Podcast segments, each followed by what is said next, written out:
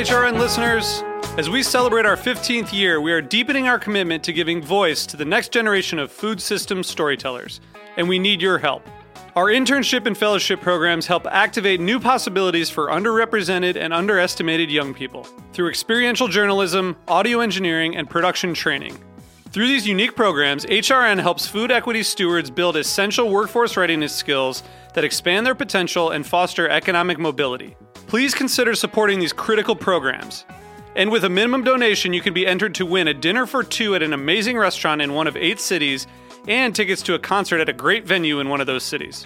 We have incredible partners across the country who have donated, as they also share our passion for helping to educate the next generation of food systems storytellers.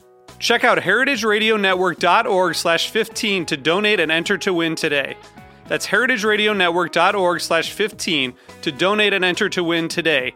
And make sure you donate before March 31st. Thank you. Today's program has been brought to you by S. Wallace Edwards and Sons, third generation cure masters producing the country's best dry cured and aged hams, bacon, and sausage. For more information, visit surryfarms.com. This is Michael Harlan Turkel, host of The Food Scene. You're listening to Heritage Radio Network, broadcasting live from Bushwick, Brooklyn. If you like this program, visit heritageradionetwork.org for thousands more.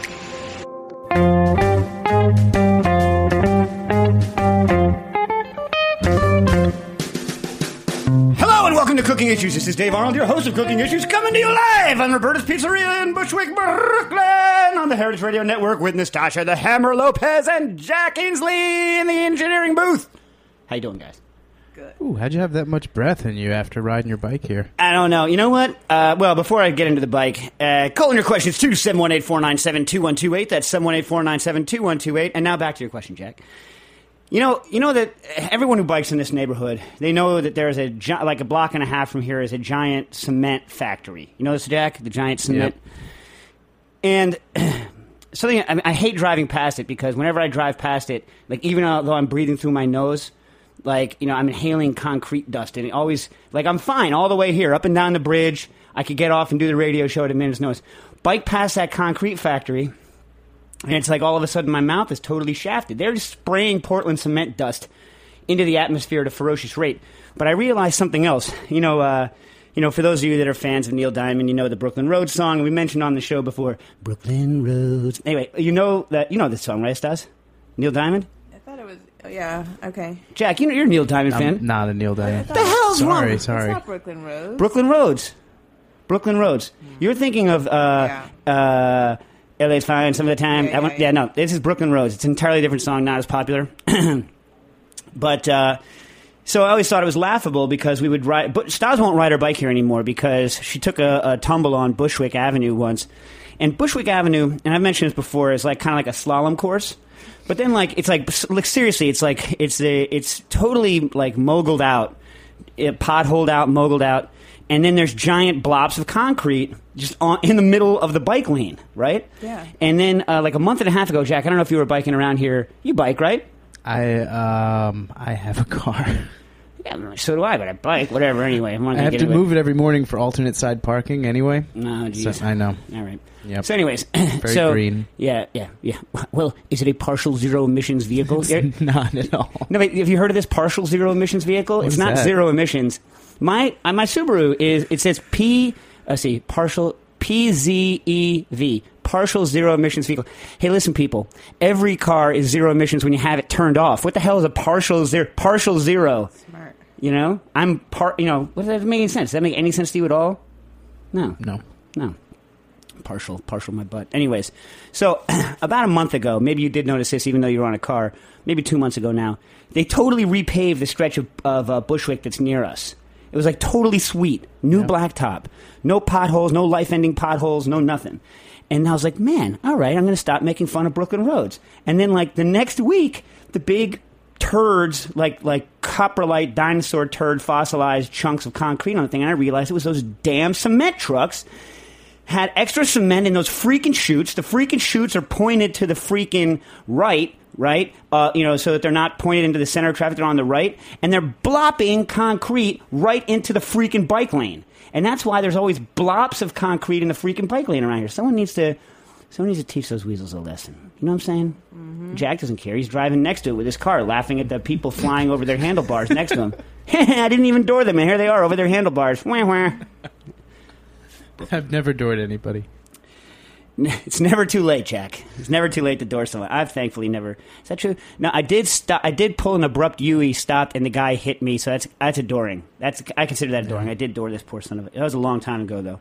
I was much younger, and I have been doored. So it's like I guess I paid it forward, uh, in a kind of reverse pay forward, steal forward. What is it? I don't know. Uh, Good day, Nastassia, Dave, and Jack. Greetings from France. I hope you, uh, me, that is, enjoyed my stay in Paris a few weeks back and you had the opportunity to visit a few of the places I had recommended in previous email. I didn't get a chance to go to too many food things because I was with uh, Dax, who doesn't really care much, although he's now a crepe fan. Do you know that, Stas? No. He loves crepes. You know, I had that crepe maker for years. He never asked for crepes, and now he's like, crepes, crepes, crepes, crepes, crepes, crepes, crepes, crepes, jelly. I couldn't get him interested in crepes salé with, you know, the ham and the cheese in it. You like that crap, right? Especially, you're a Gruyere fan, right? Gruyere. Because Nastassia's a fondue fondue fiend. She loves fondue. If, if well, it's not going to happen. But like that's like if someone was going to ask Stas out on a date back in the day, and they're like, you know, uh, I know it's cheesy and everything, but you know, you, would you want to go to a fondue restaurant? She'd be like, finally, somebody's asking me to a No, fondue there's joint. There's not many fondue places here. There used to be in the 70s when fondue was popular. Back, you know, whatever it was. So that's another thing that Stas likes. You can put that on the list of four things Stas likes fondue. Um, anyway, I went to Pierre Hermé and uh, I think a couple of the cheese joints, but I didn't get a chance to eat out at any fancy restaurants. We mainly sat outside so that if there was any screaming and wailing, we could just kind of car ourselves away. Dax is old; he doesn't scream and wail, but you know, kids like they're not like always restaurant friendly. Although Dax is Dax is very good. Anyway, um, back to the question. Uh, imagine I want to add caramel flavor into a sweet recipe. I can imagine that. Can you imagine that, Ima- Jack? You have, have you? Do you have it imagined? I have it. Okay. Uh, could I take the original amount of sugar in the recipe, cook it to a caramel, let it cool, reduce it to a powder, and then follow the recipe instructions?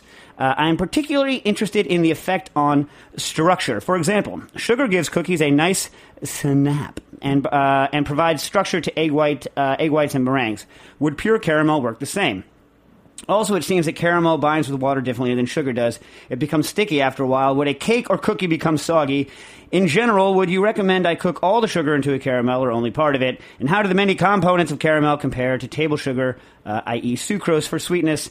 Uh, the first try uh, will be a simple caramel flavored meringue. I'll let you know if it works. Um, okay, so here's the thing, right? So it, when you're taking uh, sugar, sucrose, which is you know one uh, glucose and one fructose molecule bound together, and you cook it uh, on its own or with a little bit of water until the water evaporates until it turns brown uh, and starts uh, breaking down, you get a number of things uh, that happen to it. Well, first is you're literally breaking the sugar apart and changing it into something else. So the darker your caramel is, the more sugar you have broken down.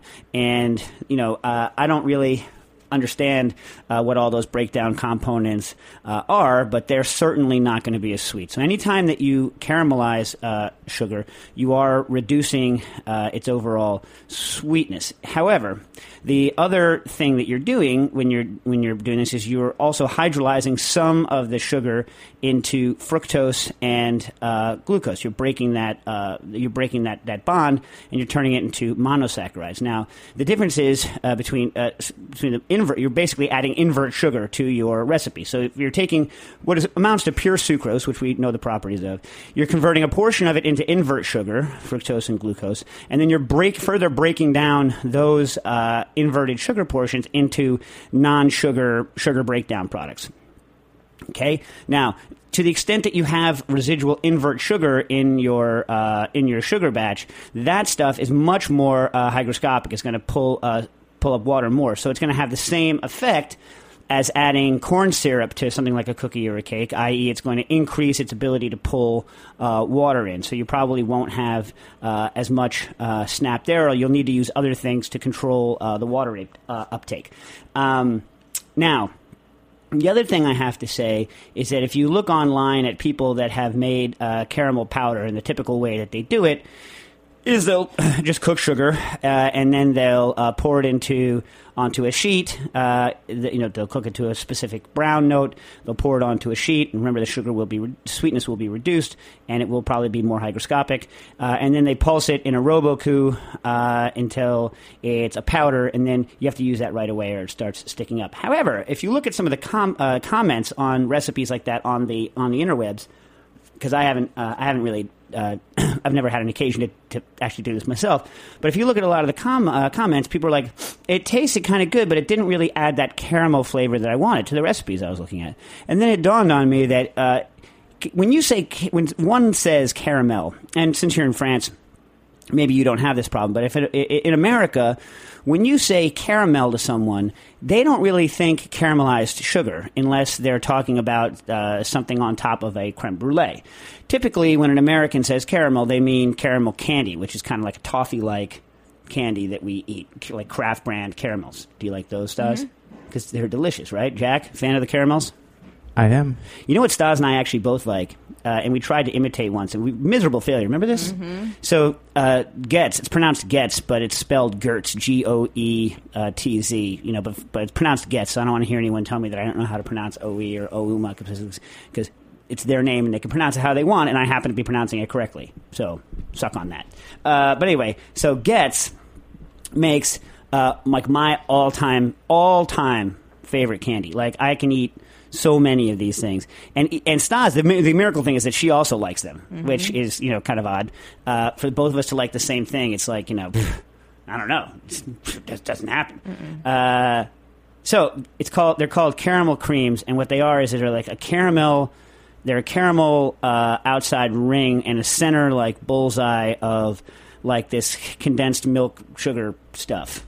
Yeah, they're so good. They're so good, right, Jack? They're so freaking good, and they're like the size of a, a little bit bigger than a quarter, but smaller than a half dollar, and they're cut, you know, into pieces that are maybe oh.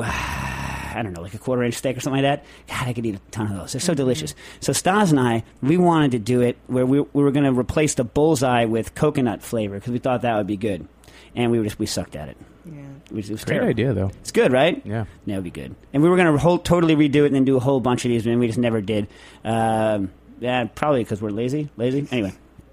So, if you're looking to mimic the flavor of caramel, like a caramel, uh, and they use, for some reason, I believe they use wheat flour in their recipe, which is weird. But if they, they Kraft caramel, it's not caramelized sugar really that's doing that to you. What you're dealing with there is the browned milk proteins because there is butter and cream typically in, at least in a homemade kind of soft caramel. And the temperatures that you're taking those, um, those things too are more of a, a firm ball kind of a stage. So kind of a low on the candy thermometer scale because they're supposed to be soft, right? And so the texture of them is coming a lot from the fat uh, and from the uh, milk protein. And the milk protein, you're getting almost like a dulce, dulce de leche kind of a, a flavor, but mixed with a high, a high proportion of sugar into a stiffer thing. So that's where a lot of people, when a lot of people say caramel flavor, they're associating it more with a browned milk, butter, and a small amount of sugar caramelization, like you would get in a dulce de leche.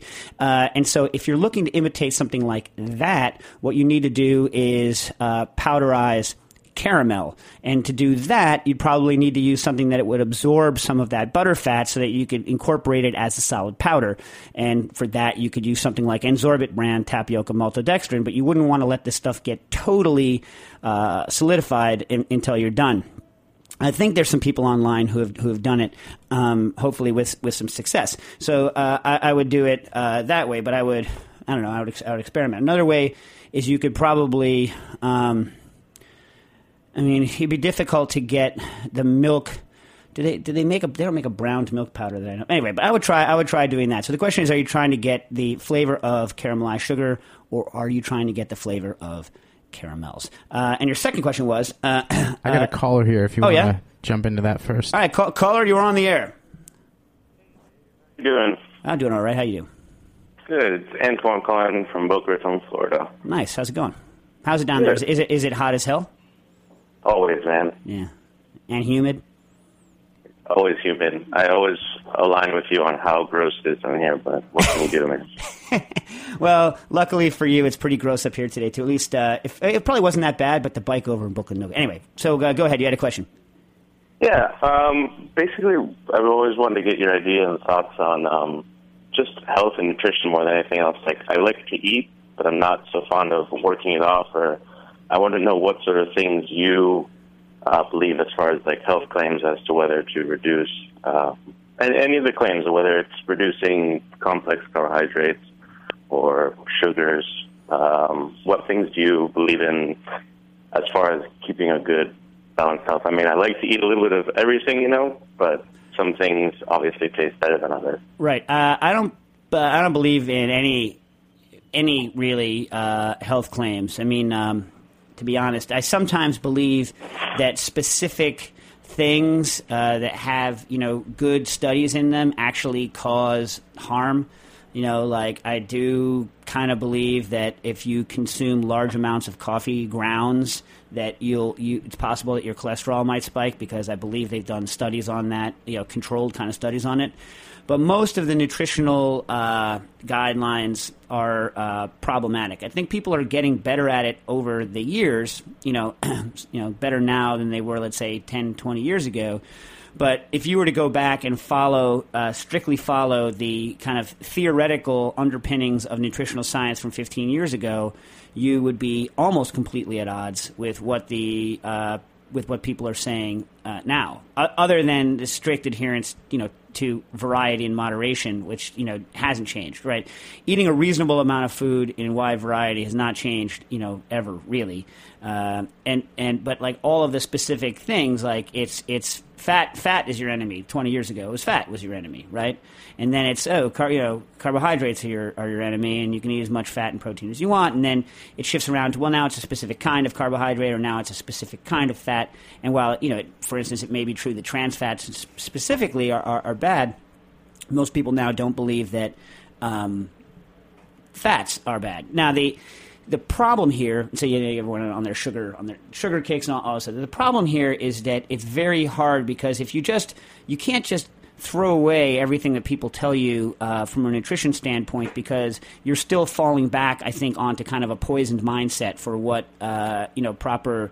Uh, proper nutrition is, I think, and you know, I actually wrote something. We didn't submit it yet because someone thought it was too preachy but maybe we'll submit it uh, to Eater, where it's like, you know, I think the, the main point is that we have a poisoned relationship towards our food in general here in the U.S., and I think it, um, it alters.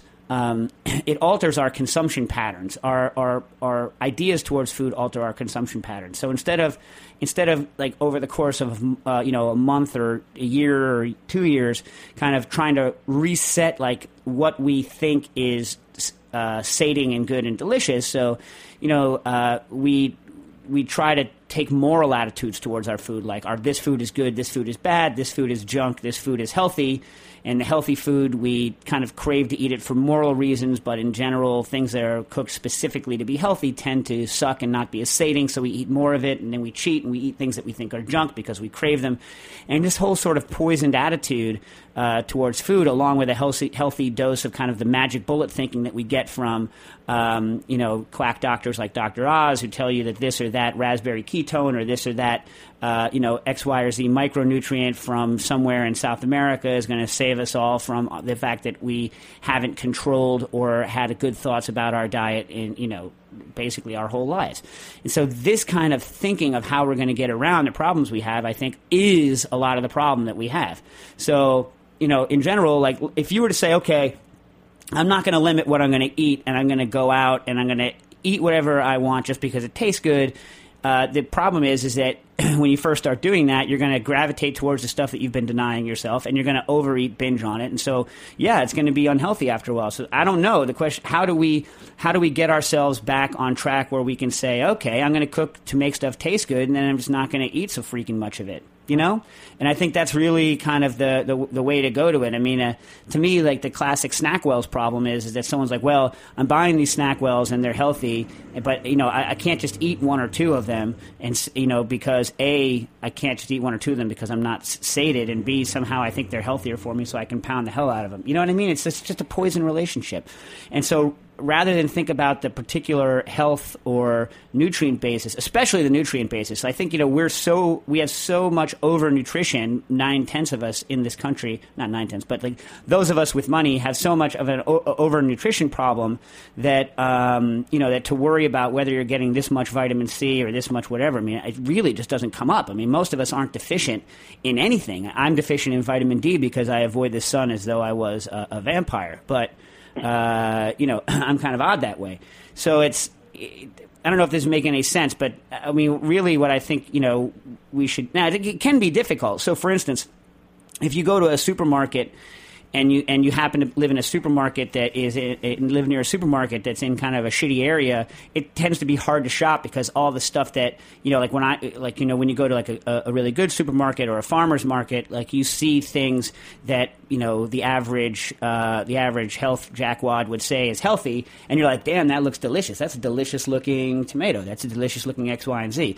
And that stuff just doesn't look so delicious or satisfying at a crappy supermarket, and so you tend to gravitate towards the stuff that's uh, you know shelf stable and, and, and just bad quality, and so that you end up eating, you know, a lot of that, and I think that throws uh, things off. So it's it's a complicated problem, uh, and I guess my feelings on it are rather complicated.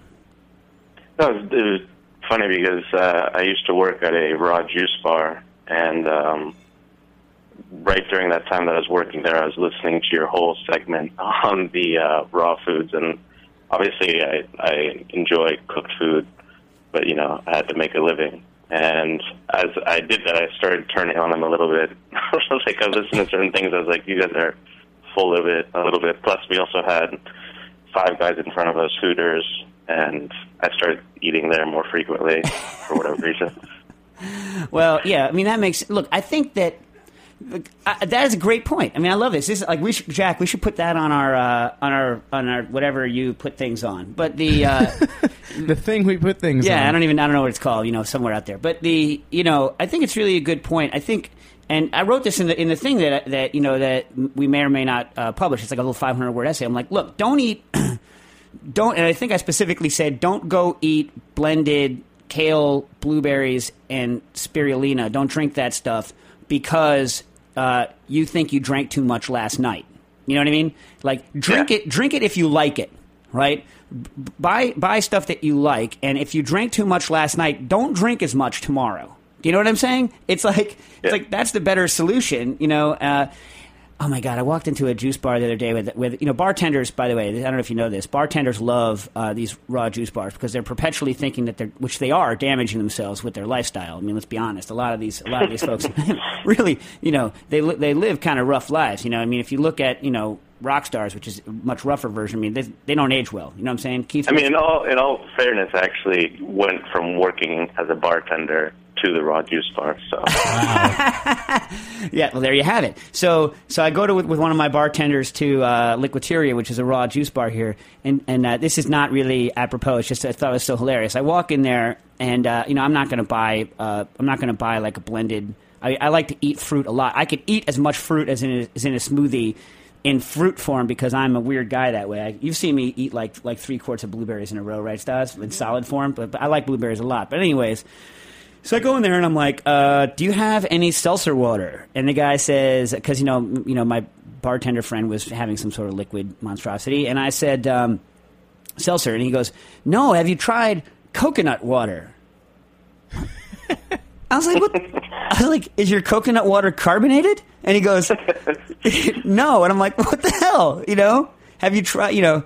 Have you tried getting, you know, I'd like some seltzer water. Have you tried me punching you in the face? I mean, they're just totally unrelated. I mean, they both happen to be liquids, but, you know, beyond liquid form, I guess he thought I just wanted a non flavored or light liquid. It's like, no, I want a carbonated liquid without sugar in it. Thanks.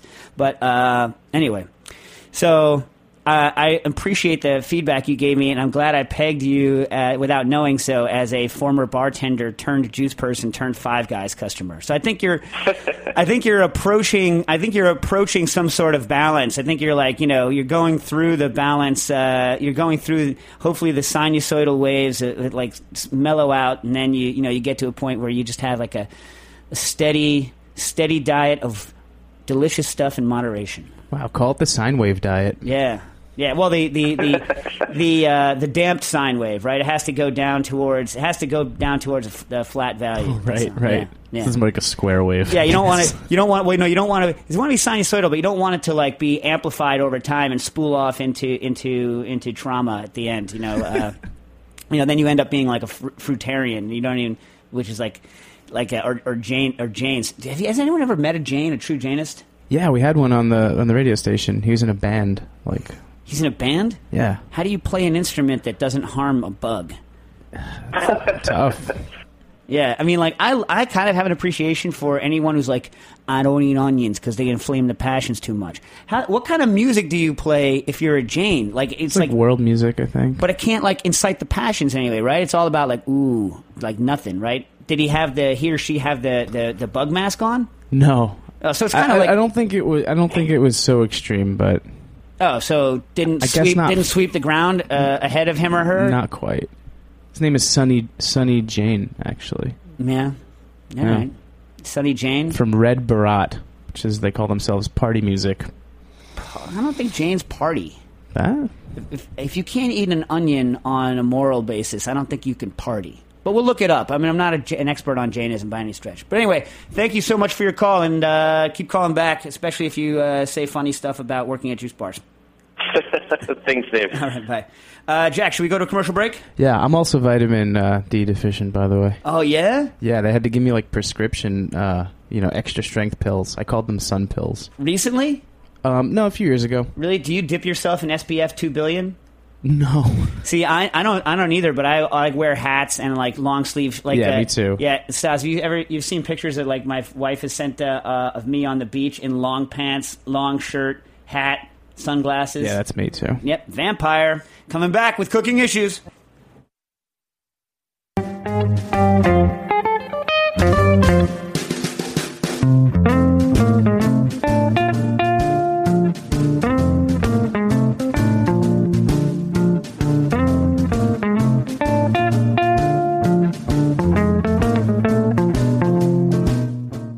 Following program was brought to you by S. Wallace Edwards and Sons.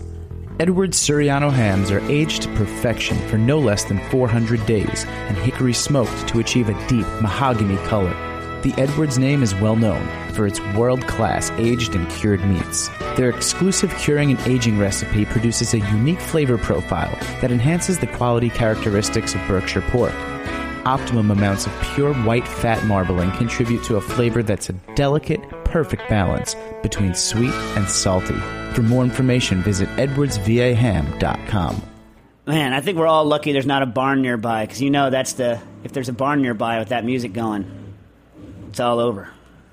Right, right, Jack? Isn't that what we said? It's the uh, it's the pre it's the it's the country music Yeah. pre Levington. There's like a shed in the back. I don't know. Uh, pl- now you're ruining it for us. Now we have to like you know everyone needs to chain ourselves down so that we don't all run in the back by the shed. it's not a real shed; it's a Brooklyn shed. Yeah. Yeah, it's- yeah. it's not a shit. It's not. Ro- it's not romantic. Well, it is for that. Is that is that uh, puffy leg bird still there? I haven't seen him in a while. There was a there was a hipster dove who lived at uh, at uh, Roberta's, and then uh, and then we saw another dove there, pigeon really, not dove, pigeon. Anyway, I feel like the pigeon mysteriously disappeared right around the same time Indy Jesus. Coincidence? wow, you think it White just flew off I don't know. Jesus. like a white winged dove? Um, a second question on Italian meringue, uh, as the macaron recipe I have calls for it. I'd rather not move around. I'd rather not move around the syrup. Uh, by the way, you know Italian meringue, right? You, you whip the egg whites and then you cook the hell out of the, the syrup. You pour the syrup in super hot and you whip it into the KitchenAid or whatever you happen to have when the syrup's hot. I'd rather not move around the syrup when it's very hot close to 120 on the Celsius. Uh, could I make the syrup first and then let it cool to a more reasonable 60 or 70 C before I pour it into the egg whites? I understand the syrup helps cook the whites, but I was never told the benefit of that. French meringues is made with all the ingredients at room temperature, and Swiss meringues are heated to 50 or 60 C. Many thanks and keep up the good work, Stan B. Well, you know, I don't know. I don't know. So there is cooking, but obviously, uh, you know, I don't know what the finished temperature is when it all balances out. The issue is, and I don't know. Again, I don't know because when I've done these uh, recipes before, I've only ever just followed the recipes. But uh, one thing that is true is if you're pouring uh, sugar syrup that's at 120 C into uh, egg whites, you're going to lose a lot more you're going to lose a lot more uh, moisture from like sudden evaporation into in, as steam into uh, the kitchen and away from your meringues than you would if you uh, if you didn't. So my guess is that. Um, my guess is that if you let it cool, you'll have a higher liquid content in your uh, finished meringue than you would, aside from any cooking. Uh, Let's erase any cooking issues from it, huh. because uh, because theoretically you're, you're going to cook these this meringue anyway. But my guess is that you'd be messing with the water balance. I don't know uh, what the high temperature there is doing to the proteins more or less than than it would at a lower temperature. Let's even say 80 C or something like this, something that's well above the temperature that would set the egg whites. So I don't know, but it could be the water balance might be a problem. I'd appreciate anyone sending in a tweet or a comment who has more experience. Uh, you know, uh, maybe our favorite. Uh, uh, you know, macaron blo- uh, blogger, you know who you are, uh, could write in uh, and tell us uh, what she thinks about it. Anyway, uh, many thanks. Keep up the good work. Stan B. We have a question in from Jean Pierre that I'm going to have to ask for some clarification for next time. Uh, my question is that uh, we wrote a blog about tortillas, and I want to know why when I cook my white corn to make tortillas, they come out brown instead of white or yellow. What am I doing wrong? I'm using field corn. It's not burnt, just a brown natural color. That's very odd you know, I don't know. Like, why would so? because we got to make sure that you're. I mean, I, I need to see it. Like, I need to know exactly what your procedures are and what you're adding, uh, Jean Pierre, because I, I can't imagine why they would turn brown brown. I mean, um, maybe you know some coloration on them, but I'm not familiar with any um, corn corn uh, like pre pre colors or color uh, color precursors that are going to go brown uh, under the treatment uh, under nixtamalization. But uh, I could be wrong, and I've seen and I've done white corn, and it comes out pretty white. I mean, maybe a little bit beige, but not brown. So, you know, there must be something with uh, the technique that you're doing. So just tell me, like, send me uh, an email, uh, you know, for the question, and I'll answer it next week with kind of exactly, like, step by step what you're doing in the recipe so that I can help uh, troubleshoot. Like, the more steps, the better because, you know, you'll maybe include the step where it's, where I can figure out what's going on. Okay. Uh, hi, Dave and Nastassia and uh, the gentleman or the gentleman in the booth. Hello. Hello. Uh, I'm wondering if you have any advice on diluting 35% cream with water to make something close to 3.25% milk. I tried it once using a Blendtec HP3A. That's a blender. Uh, cream and water, and it didn't really taste like milk, and I think the fat did not emulsify. Do you have any advice? I want to do this because I'd rather carry a liter of cream home from a grocery store than four liters of milk. And if it works well, it would be potentially a bit cheaper too. Michael from uh, Toronto. P.S. Thanks for hanging out at Dice, uh, with the hangout at Dice Show uh, after uh, Soylent Green. Did we talk about that? I did the. I did the. Uh, remember that? I did the. uh, it's made of people. Do you know there was someone in the audience who was there who claimed to not know that that Soylent Green was made of people beforehand? It's people. That's really great. Did, did you watch the movie? You've seen it, Jack. You a fan of the Soylent Green? I haven't seen the movie, but I'm familiar with the story. It's not a bad movie, and it's it's Edward G. Robinson's last movie, and uh, you know, and it's got the Charlton Heston in it. And regardless of what you think about prying guns out of his cold, dead, you know, fingers, he was a good actor. You know what I'm saying?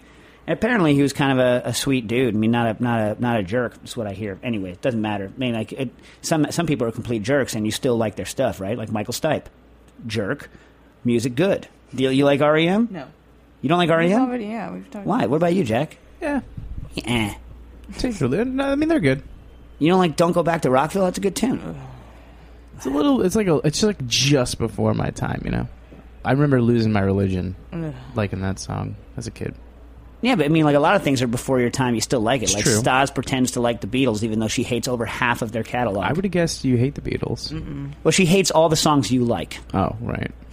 She's like, it, like you know, if there's some sort of song that you like, or that anyone listens to on a regular basis, that No, the Beatles have done. I think all their songs are great. I just think that a lot of them are radio played, and they have so many great songs that the radio chooses the same ones over and over. So I don't feel like listening to those ones anymore. Hmm. All right. It's fair. see when i you know as I got older, like I had more tolerance for the songs that were overplayed on the radio as I was a kid. Ooh, really? Oh yeah. Like I couldn't when I was or like overplayed by like the kids in, in the in the smoking section. Like I, there was a there was a chunk of time when I couldn't listen to Led Zeppelin because it's all that got played next to me. It was like Led Zeppelin. I'm like I'm done. And then I was like, you know what? Led Zeppelin is there's a reason why those kids were listening to it so much because it's great stuff. You know what I'm saying? Yeah. You like Led Zeppelin, right? Finally, something. Ugh. You don't like Led Zeppelin, Jack? I, you know, I, I, I have a problem with the the not crediting the source material.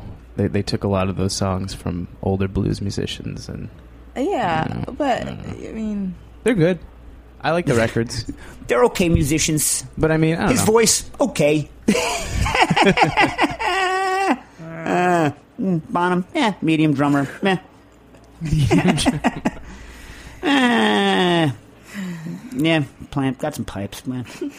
Nah, nah. Uh, what do, whereas do you like? Uh, do you like? Uh, uh, what's his name? Steve Miller because he does credit people. yeah, yeah. Do you? Do? Eh. Oh, what? No, Steve Miller. Is it? I'll Is it take Zeppelin over Miller. Is it Abracadabra that did it to you? Come on, dude. Steve Miller, Stas had this argument. I had this argument with Nastassia like a couple years ago. She's like, "What kind of hits does Steve Miller have?" No, I'm I like, didn't know. I'm like, really? He had like what seven, eight? No, he had like like ten or twelve me- mega hits. No, I bet like it's seven mega. or eight. I bet it's seven or eight. Look it Fly up, like Jack. an eagle. Yeah, look up how many. You know, Exactly. let, just let my spirit, we'll let your spirit carry you to the list of, of songs Yeah. they have done. That's like, well, the reason I was saying that, uh, you know, for Jack's benefit is because he did not write Big Old Jet Airliner, but ended up in an era when people didn't give a, lot of money back, even though I think the person who wrote it didn't really have access to his own publishing rights or something like this, ended up uh, giving that guy a lot of money, and it's the reason that guy didn't die in poverty was That's because of. Steve Miller's version of Big Old Jet Airliner. Please don't carry me too far away.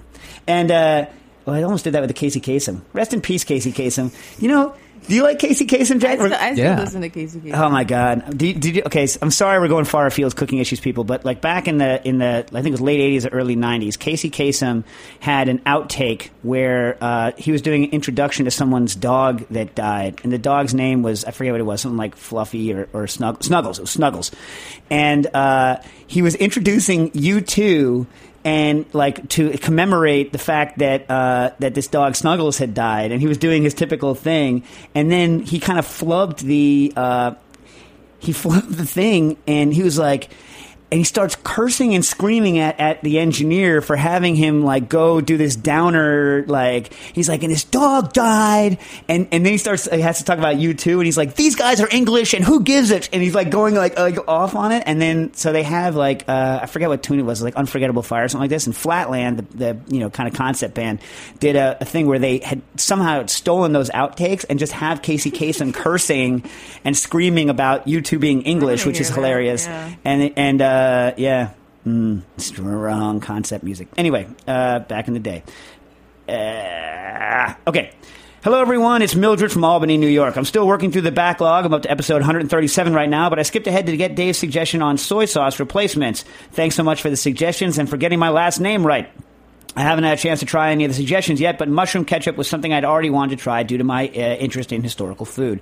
I have two follow-up questions for Dave uh, and any guests that you may have here. Like most, ke- like most ketchup recipes, there is a reduced to one half or two thirds or more of the original volume step. Could I change that to one third or one quarter to keep the consistency more liquid and closer to soy sauce uh, for the marinade we're trying to recreate?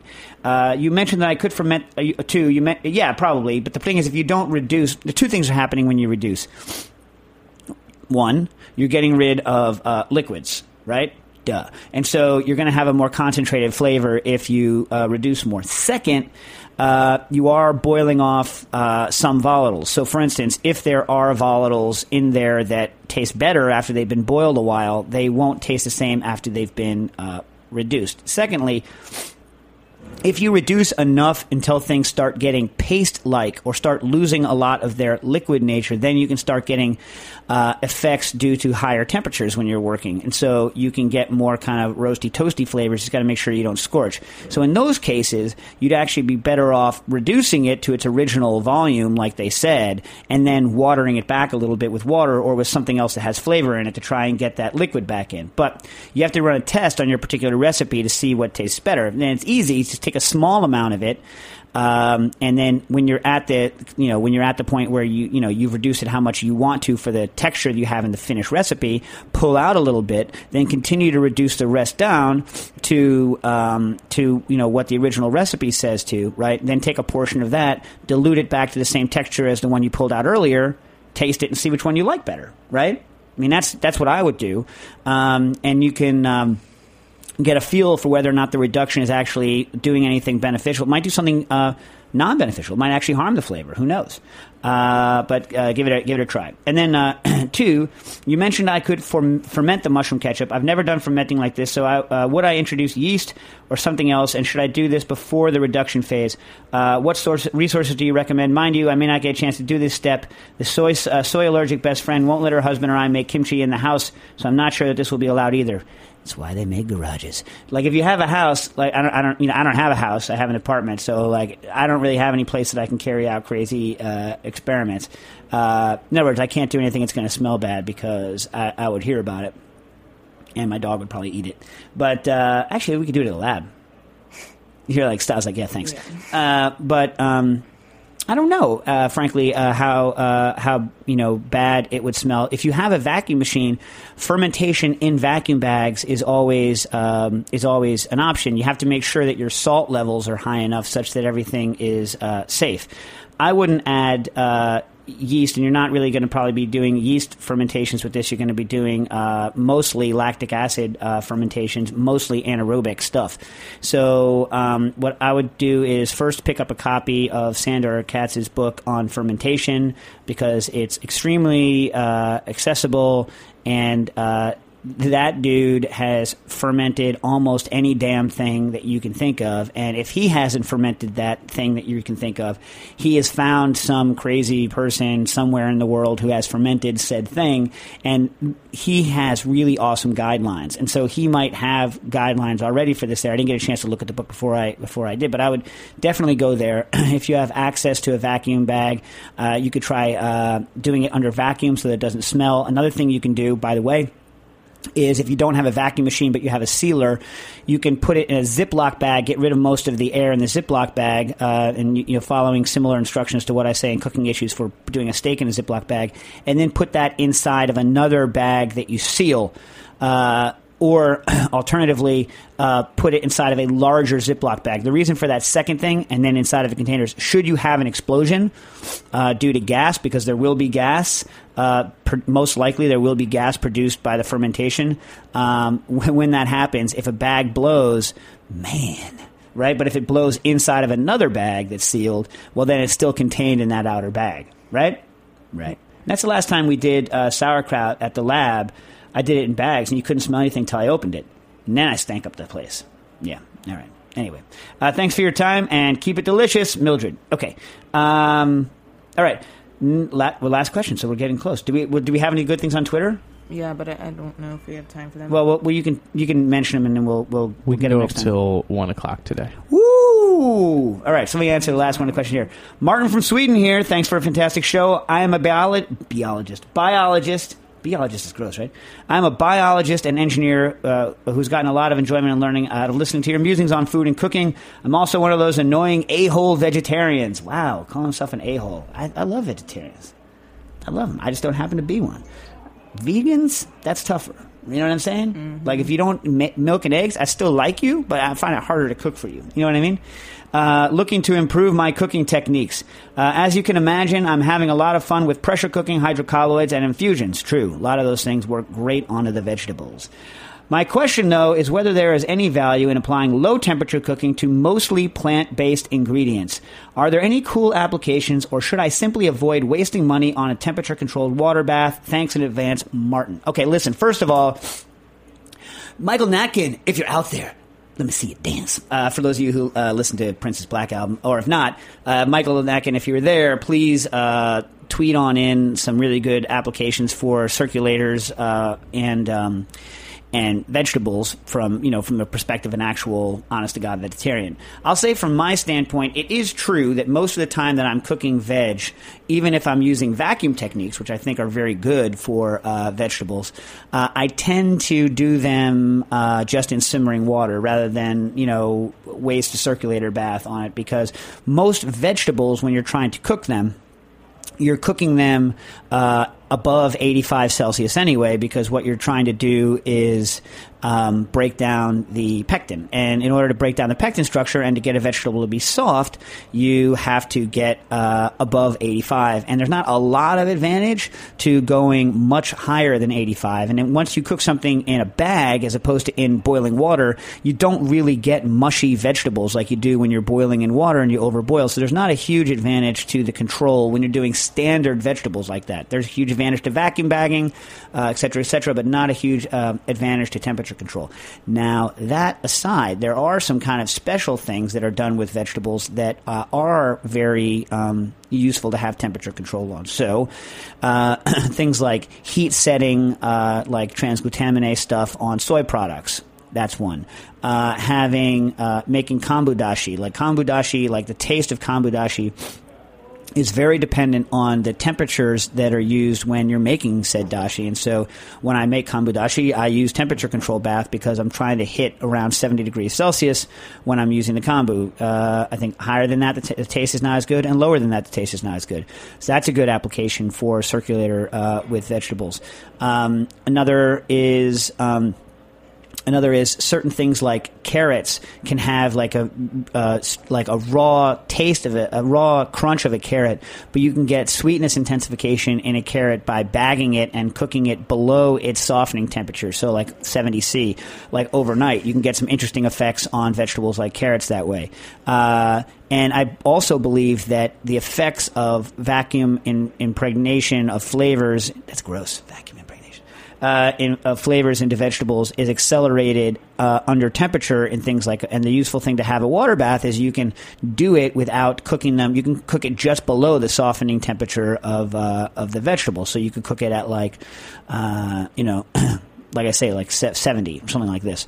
Um, another thing you can do with fruits and vegetables, if you have controlled water bath, is you can do uh, enzyme related things. So you can do um, you know, Steingarten's uh, famous mashed potatoes that were then taken up by Joel Robuchon, and by Wylie Dufresne, and all these, where he does an intermediate step, an intermediate cook step, where he uh, strengthens the uh, granules by um, uh, I believe it's a pectin methylesterase thing causing the you know the starch. I believe that's what he's doing. I believe he that he's setting the structure of it more. I don't remember the exact chemistry of it, but he, he takes it to an intermediate step, enzymatic step that sets the starch granules in place so that they don't uh, break when you're doing it. and that's his famous kind of potato. And you can also do that in French fries. I don't particularly like it in French fries, but you can do it. And for that, he used to do it on the stove top, just trying to get very accurate temperature. But it's a lot easier if you have a circulator to do things like that. Um, so there are, are special techniques. Um, there are special techniques like that that um, you know are good for veg or for uh, soy, uh, and obviously, if you eat eggs, eggs alone are a reason enough to buy a circulator. So if you don't eat eggs, if you, you know that's a whole a whole separate ball of wax. But just for egg cookery alone, I think a circulator is uh, worth it. So, um, but hopefully Michael will uh, write in uh, and you know or tweet in and tell us some other great applications that maybe are more widely applicable to uh, the vegetarian community. All right, in the five minutes we got left, Stad's going to go over some uh, some sweet tweets that we got in because I didn't get a chance to go over uh, last week's uh, tweets. So what do we got? You have a ratio we can well, who's, who's it from? Devender Segal. Did you go over this? Make air out of liquid by adding lecithin powder. Oh, the ratio? Yeah.